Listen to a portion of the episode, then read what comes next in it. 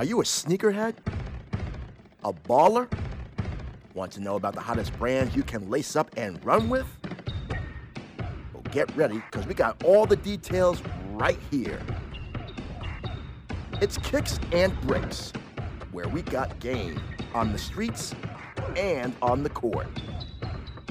Here's your host, Jamel Cutler.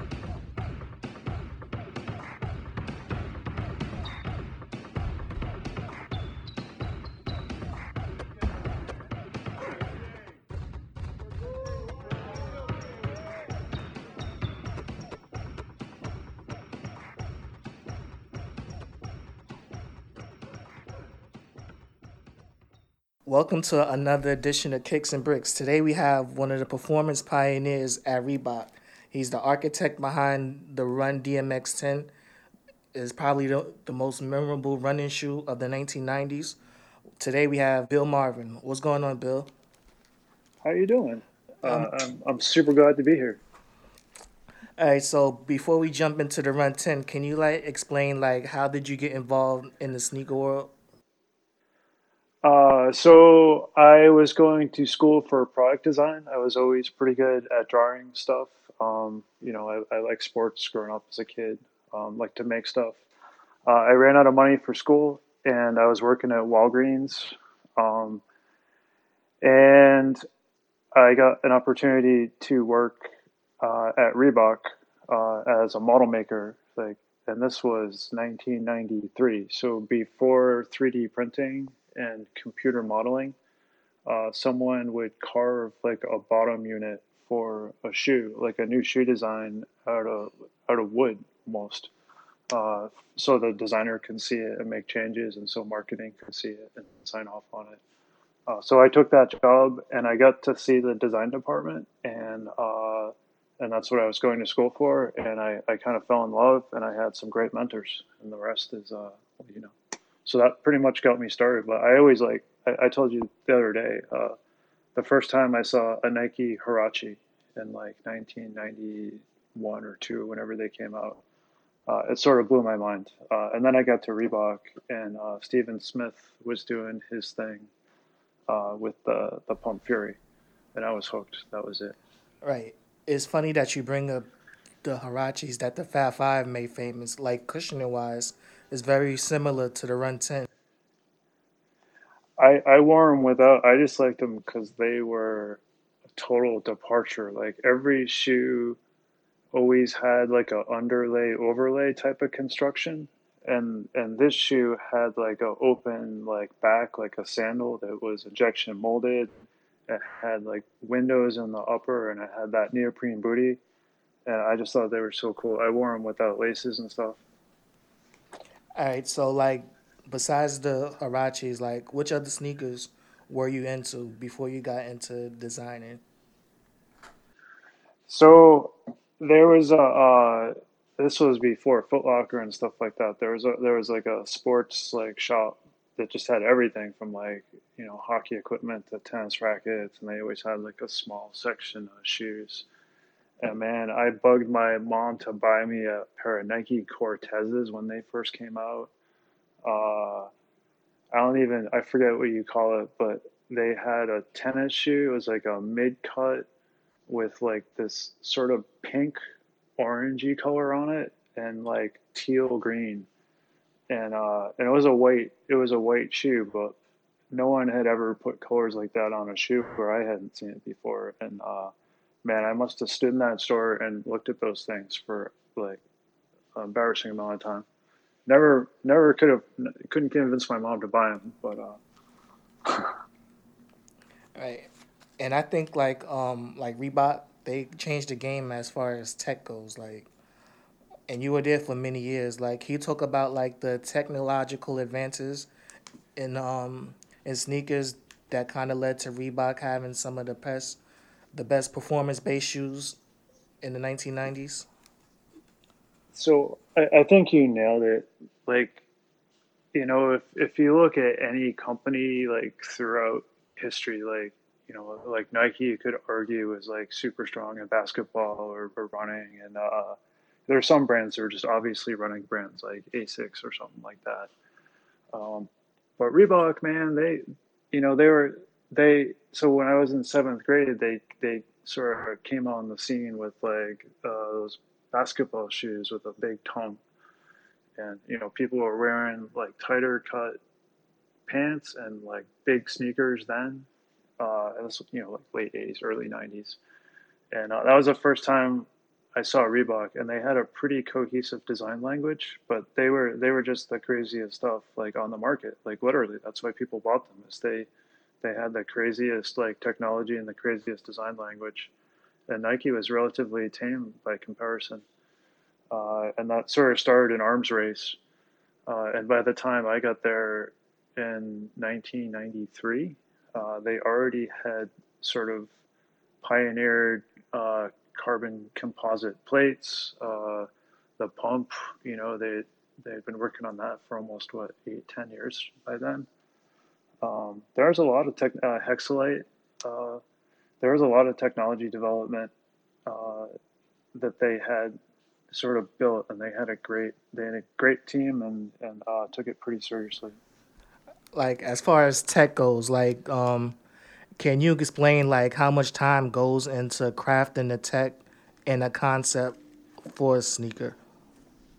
So, and it, it rein me in if I get too broad, but like, what what happened was in the in the late 70s and early 80s like there were like athletic shoes were relatively new and you, i mean you've read phil knight's book like the whole oregon track thing and, and nike uh, sort of realizing there was an industry there, and they started hiring uh, biomechanics uh, uh people, scientists, engineers, uh, and designers. And uh, and it was all about making the, the human machine better, like increasing human performance and stronger, lighter, faster. And they started dumping money into it, and, and people responded, you know, and and and it was an industry based on authenticity. So, so you say my stuff is the best, and and our stuff is the best because, you know, Michael Jordan is the best athlete or best basketball player in the world, and he he wears our stuff, and people respond to that because it's authentic, and uh, and the technology has to support it, and and it it created sort of that that marketing model uh, in the industry for athletic footwear, and then it was an arms race, and it was who could come up with the coolest stuff and prove that it worked and that it wasn't gimmicky. Uh, and, and could you make it and manufacture it at scale and would people dig it? Like earlier, you mentioned the pump technology. Can, can you give us like a little history of um, of the pump at Reebok? So, I worked for uh, a guy named Paul Litchfield for probably about 20 years, uh, 20-ish years and change. He's a legend. He's all over the place. Uh, maybe you'll interview him next. Uh, but he he came in, I think, from the marketing side, and pretty quickly he had a, a, a really deep research background. Um, I think he, you know, his story was he was he was going to school to be a PhD researcher and sort of uh, stumbled into the footwear industry through through Nike and ended up at Reebok. Uh, and he sort of led the technical development team through most of the course that I was at Reebok. Uh, and he's credited with really uh, sort of the inventor of the pump. A lot of contributors, of course, but uh, you know, in the end, someone has to take the idea and actually figure out how to make it work and how to make it at scale and at cost uh, and, and make a business case for it. And that's sort of what he did. And over the course of the 20 years, we never ever stopped working on it. We literally applied the pump technology to everything that you could think of that was accessible. All right, so now um, I kind of want to jump into the um, to the DMX Run 10. Like, what was the inspiration behind that shoe? Cool. All right, so I gave you my sort of career trajectory.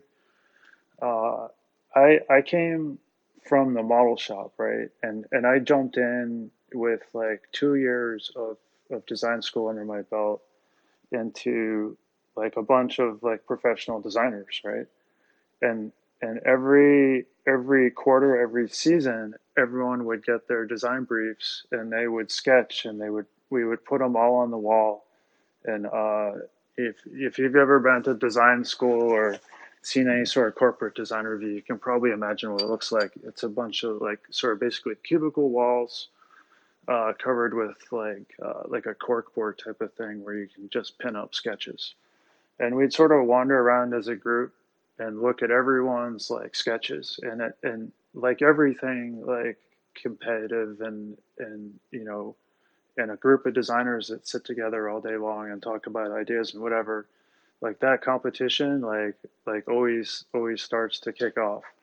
And it turned into who could cover the most area with the craziest sketches uh, and that was the name of the game. And uh, so again i had literally nothing going on in my life. I was like 20 barely. I think i was like 19 or 20 uh, and it was either figure out how to make it work at reebok or go back and work at walgreens. Uh, and i still kept that job at walgreens while i was working at reebok for a while uh, to pay the bills. But uh, it turned into that that competition to just who could cover the walls with the craziest stuff, and and it it turned out that like when people sort of toured around and looked at all the sketches, like if you could get the biggest crowd response or like the biggest like ooh and ah out of like some sketch, that could turn into a project. And uh, so after like almost a year working in the model shop and trying to get into design. Uh, you know, mentors feeding me projects and, and such. They they finally let me uh, join the design department, and they're like, "What category do you want to work in?" And I'm like, "Ah, you know, like running would be good, or outdoor, or basketball." And they're like, "Cool, we'll put you in women's fitness." Uh, so. Uh, these design reviews were my one opportunity to just cover the wall with crazy stuff and uh, and some of that crazy stuff uh, sort of turned into what DMX10 was. Uh, the Advanced Concepts Group had been working on DMX10 for a while, uh, and they they had a part and they had sort of the the framework figured out, but they didn't know how to package it and they didn't know how to sell it, and there was constant political infighting over what it should look like um, and who would take ownership of what it looked like. Uh, so I think a good solution for everyone was to take some kid that knew nothing uh, and was throwing crazy sketches against the wall um, and and throw that project at me. So that was sort of how I got got my chance. Is just someone saw some crazy drawings, and they're like, "Hey, this would be great for DMX10," uh, and the rest is, you know, as deep as you want to go. It's a rabbit hole. All right, so like back then, in the 90s like most of the classic shoes or the cool shoes was like on a basketball end but from my perspective like aesthetically like the run 10 was one of the first cool running sneakers that that i could remember people wearing so it was a big controversy because i i literally knew nothing about running like i i i didn't have a running background like i you know i played sports but i i, I never considered myself a runner um, and it wasn't it wasn't necessarily a running shoe conventionally. The um, the guy that was running the uh, the inline running group actually quit over it. Can you give us the backstory to that? Uh, sure. So there's there's you know a whole bunch of sort of running shoe design orthodoxy that you that was that hadn't been challenged at that point. Uh, so shoes always had sort of a, a 50-50 overlay underlay kind of strategy. So you would have usually like a sandwich mesh body, uh, and then you would have a toe cap, you would have a, a quarter overlay, an eye stay, a, a, heel cap, a heel counter, um, and then a bottom unit that was generally uh, flared out uh, drafted like a running shoe with like a, a running toe wrap. The idea, so one of the challenges that the advanced team faced with DMX 10.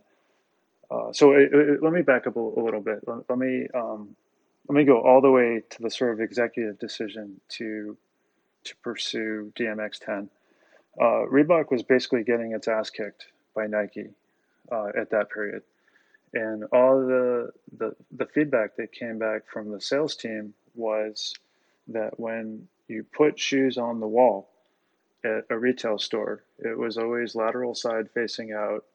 Uh, and people look at the shoes, and Nike had a visible uh, cushioning technology on the side of their shoes with Nike Air.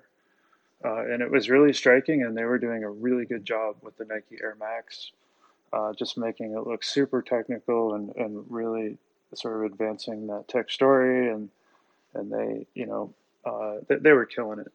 Uh, so Paul Fireman was the guy that at that point pretty much owned Reebok. So it was a it was a public company, but he was the 51% stakeholder, and he was also the CEO and his friends and family were on the board. So he pretty much ran the company.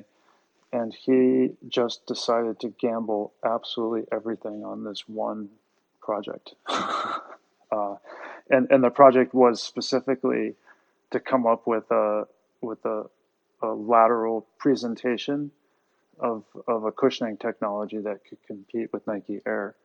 And, and sorry, I, I'm just rambling on, but to eventually close the loop on this, my solution was to wrap, uh, was to use clear rubber uh, that was brand new and crazy, um, and then wrap it around uh, the part up onto the midsole, uh, which was a good solution because you could see the part um, a little bit better. And one of the problems with the part was just from the edge, all you could see was the parting line.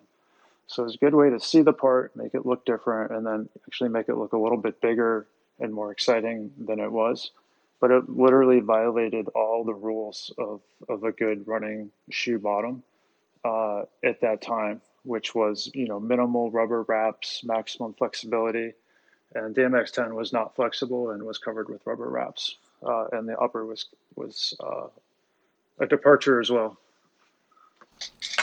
And one of the things that I liked about the shoe is the cushioning system. Like, can you talk about like the tech that went into developing the cushioning system? So this this is all development that was done before I joined the project. Um, there was there was of course a dialing in and sort of fine tuning uh, part, and then I, I got to participate in the evolution of DMX past DMX 10. But when I joined the project, uh, there was already a part, and credit where credit's due. Uh, Stephen Smith, the guy who did the Fury, um, actually worked on that part with Paul Litchfield, uh, and they had pretty much most of the the bugs worked out. Uh, the other the other guy was uh, the biomechanics guy, Spencer White, uh, who actually appeared in the the uh, commercials for it. But the the basic premise is most people like 90% of the population on heel strike lands on the outside lateral edge of their heel. And the idea is that there you have a collapsible uh, structure, uh, and and Nike used uh, a thin, a, a, very thin compliant film structure. Uh, and the problem they had was was it was hard to keep uh, the pressure inside because any gas you have wants to slowly migrate through any barrier film. Uh, and, you know, when you have a helium balloon, all the helium leaks out. Uh, so they ended up having to do all sorts of uh, things to do that. So, uh, and of course they patented it. So, so Paul's solution was to use blow molded plastic. Uh, and the walls had some rigidity themselves, but basically the idea was you, you landed on the lateral outside of your heel, and that was a softer, more compliant crash zone. And then that air would evacuate out of that chamber and be projected over to the medial side. So after you finished your your heel crash landing, your foot then goes into mid stance, uh, and it would pressurize the medial side to prevent uh, the runner from over pronating. Uh, and then Hopefully, it would keep you flat in a neutral position and set up for toeing off. And then when you toe off, you would translate your weight uh, onto the front of the shoe and it evacuates the pods uh, underneath your your your forefoot and adds an element of of sort of softer cushioning. And, not only that, but the chamber in between the forefoot and the heel was gated, so there was sort of a delayed squishy effect back and forth as you went toe to heel. Right, and and I love the DMX technology of the shoe. Like to me, it kind of feels like you're walking in socks. That's it, yeah. So I mean, uh, part of the part of the problem was we we substituted uh, basically energy translation. So when you are transferring weight to your forefoot and pushing off, oh, there goes the doorbell and the dog my daughter's friends are coming over. It's going to be loud. Sorry. Um, so as you um, as, as you push off, right, you're you're squeezing that air underneath your foot and sending it backwards. So you're losing some of that energy on on push off. So we we substituted some efficiency and in, in running for for comfort. Like prior like prior to the release of the Run 10, was DMX Tech used like in previous sneakers for Reebok, or was this, or was this like the first time that it was ever used? That's a really good question. Um, so again, this is a lot of like history before me. Uh, I hope I don't get it wrong. I apologize if I do. As I as I understand, it was a walking part, and it was a walking part that started uh, as a as a patent that was licensed from a doctor, uh, and it was called Dynamax Cushioning Technology, and it was basically a a blister in a rubber outsole. So if you picture a rubber outsole, and then a cavity uh, facing down towards the walk surface, like a big bubble, and it was a it was a big bubble in the forefoot and a big bubble in the heel, and it was connected by a channel. And then when the outsole was glued to a flat midsole, it made a, a fluidly uh, connected airtight chamber that the air would go back and forth. So I think that was the beginning of it, and it was made as a walking shoe, um, and it was licensed.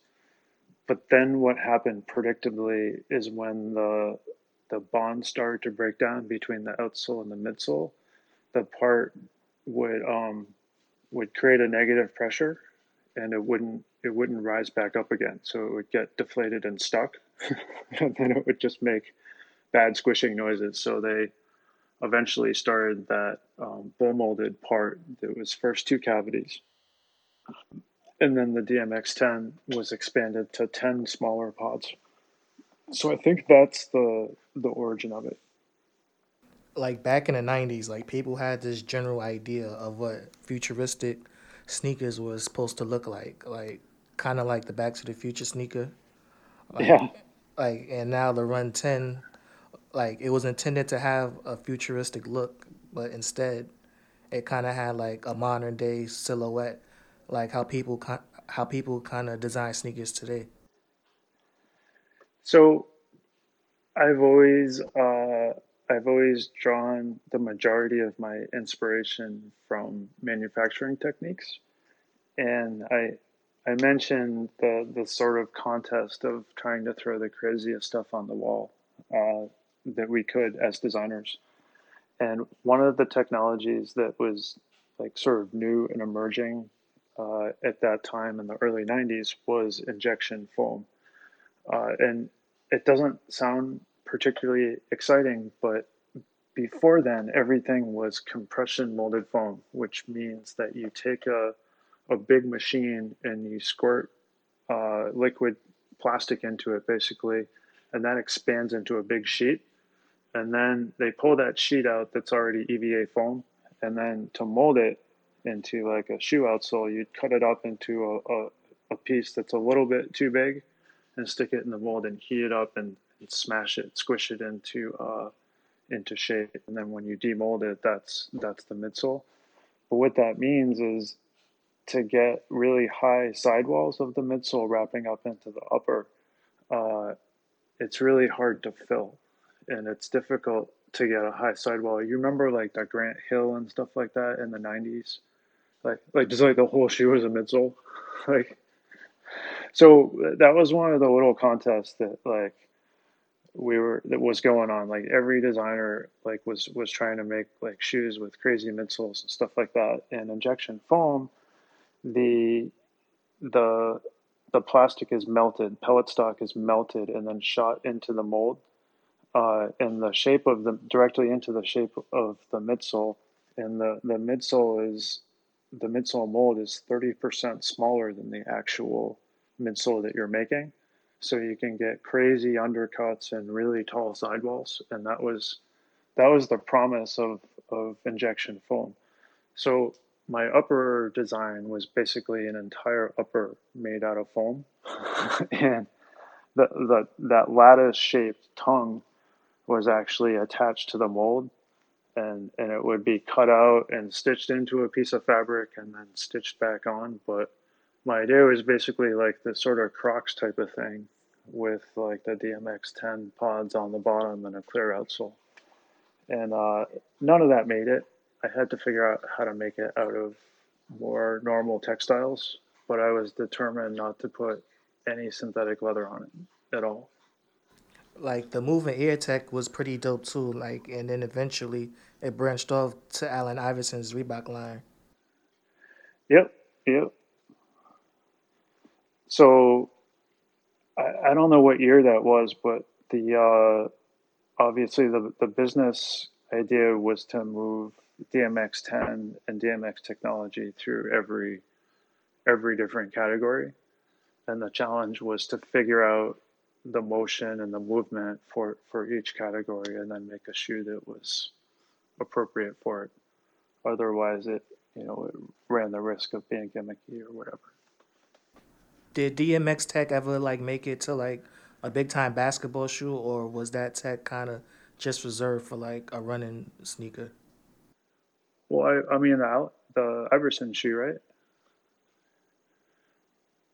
So I, I think that was, I mean, yeah, it's that's you know big star, and they may have even kept it exclusive to him. I, I don't know.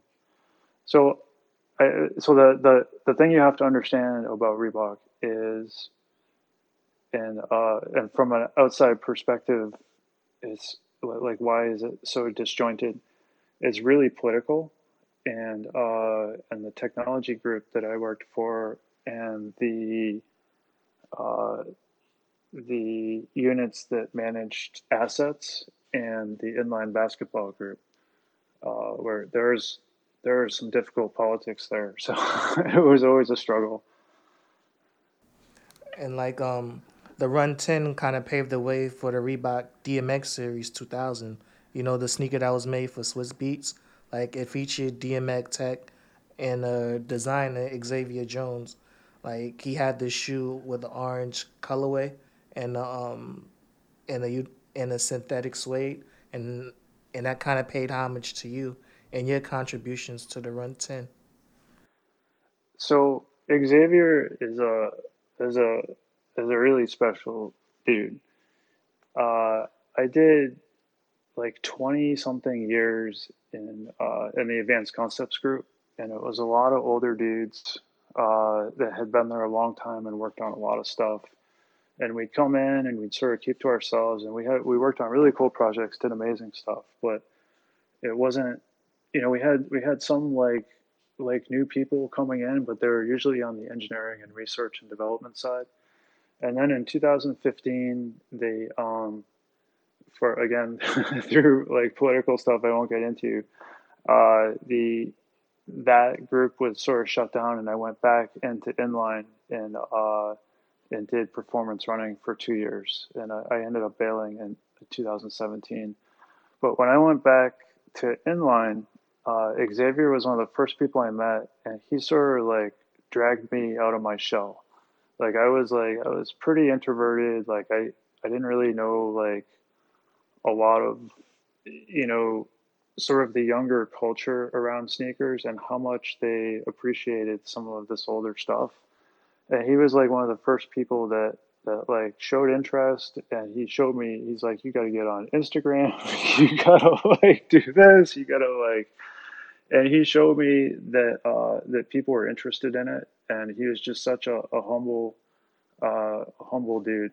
Uh, I honestly have a lot uh, to sort of thank him for for you know having a presence on Instagram and getting to talk to people like you and a, a whole younger generation of people that that appreciate that stuff and not only appreciate that stuff but take it and create new stuff that's even more exciting and sort of start the next generation of uh, of that. It's it was really humbling, and uh, and he's a great dude. Um, what do you feel like the lasting legacy of the Run Ten is, like twenty five years later? It's like it's just really cool that uh, so you don't you don't get to pick if you don't get to design an iconic shoe, right? You don't get to say, "Hey, like I'm gonna sit down, I'm gonna design an iconic shoe," because I've had a million design briefs that say iconic shoe. you can sit down and design a shoe, um, but so much of it is out of your control, and so much of it is just pure luck and circumstance. Uh, so, not to get too full of myself at all. It was it was a time and place that was right for that shoe to happen and the resources and teams that came together to make it happen at that moment i've never seen reproduced again on that scale uh, it was a time when reebok was against the ropes uh, they had a singular voice that and paul fireman that owned the company that could dictate what was going to happen. Uh, and and he, they opened a brand new development center in in South Korea, with hand-picked staff of all of the best people uh, from all over the world. And uh, this was literally an all-star crew of shoemakers, and uh, and this was the first project that went through the first uh, development center that Reebok had ever funded completely as a company because we had used contract manufacturing the whole time. Uh, so there was so much at stake with this one project uh, design, development, uh, sales, marketing, every aspect of Reebok was aligned to make it happen. And uh, everyone took it seriously, and it was amazing. It was, uh, and again, not to be too full of myself, it, it, I was just sort of fortunate to be in that position at that time uh, to be a part of it. Nah, man, you deserve it, and um, just be just because your just because your contributions to the sneaker world. But I kind of want to like like talk about like what are you up to these days? Um, you're not working with Reebok anymore. Are you working on like anything big as far as sneakers go or concepts go? Oh hell yeah! I'm gonna change the world, man. Um, so do I get to plug my stuff? Yeah, go ahead. It's all you. All right. so my wife and I started a slipper brand, uh, just to you know, because I don't have enough going on, just just to pass the time. The whole time traveling, and, and the premise behind it was traveling in Asia for like 25 years. Um, we had a collection of Asian hotel slippers. So whenever you go to Asia, uh, and either I never went to nice hotels in the U.S. probably, or any hotels in the U.S. before then, or uh, they don't have them, but they give you slippers, and uh, and I always had a collection of hotel slippers, and uh, and Heather did too, and when we when I, I got out, uh, you know, we still have this huge rack of, of all these slippers. And I, you know, my favorite hotel slippers from like, you know, the Intercontinental in Hong Kong had some sweet ones uh, you know, and I had always thought, and of course, you're super cost conscious, like as a designer as well. Like you're you're literally fighting over like pennies. Like you have you know a twenty dollar FOB or something. You're trying to make costs. You're fighting for your design and, materials and stuff like that. And I'm like, free slippers, man. How do they make free slippers? Uh, so it was sort of a fun design exercise because the slippers never really fit people with like Western feet. They were they were uh, too pointy, and your heels hung over the side. Um, so we we actually found a high volume uh, slipper factory and we made a really simple center seam sort of running, running silhouette uh, design uh, and made made slippers, slipper shoes. Uh, and there's some some import and export advantages to, to calling them slippers as well. And there's also a tooling advantage because I don't have to. The biggest investment in uh, in making footwear is buying all the tooling, and if you can die cut out bottoms. But any anyway, ultraleisure.co, ultra hyphen leisure.co is uh, is our slipper brand. We got all sorts of crazy ideas. Uh, so the other thing I did is, uh, man, how much time do you have? Uh, we still got a few more minutes. all right. So hopefully I don't incriminate myself, but I started moonlighting uh, doing military contracting uh, uh, when I was at Reebok. Uh, it turns out in uh, in the mid 2000s, the government started realizing they were taking young, super athletic people and they were loading them up with equipment and weapons and making them do really uh, athletic stuff. So they started reaching out to, to athletic manufacturers um, with experience and, and equipment and articulation and lightweight and breathability and all the things that make good sports equipment also makes good body armor. So I worked on a couple body armor uh, programs, and that was really cool. Um, and I love military stuff. My, my, my rule is nothing that uh, that hurts people. I'll work on protective systems and uh, and stuff like that, but you know, I don't do weapons or, or anything like that.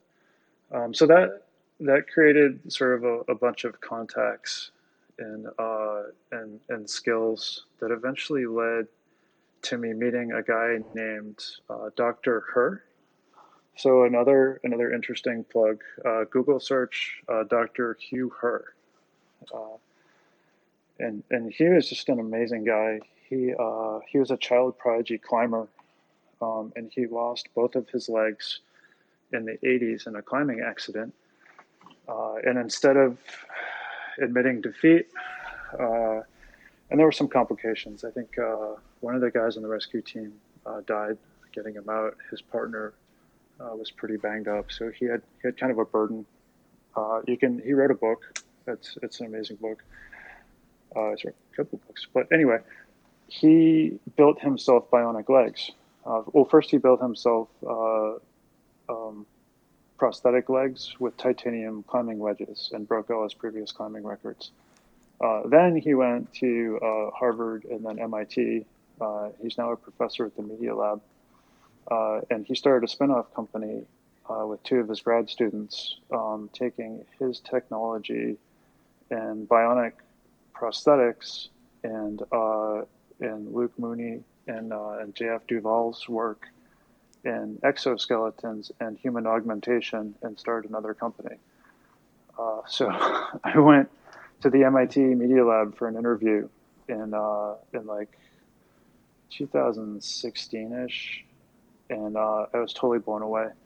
And I went home and I, I begged my wife to work on it, and we worked out um, a deal where I worked basically part time at Reebok for a little while, and then part time at this company uh, until it got too too crushing. It was just like I I was working like nonstop, and uh, and I was feeling like I, I wasn't doing a good job on on pretty much either one, you know, because they both ended up with like full time job sort of expectations, and uh, and I, I ended up jumping uh, to this company called Dephy.com, D E P H Y.com.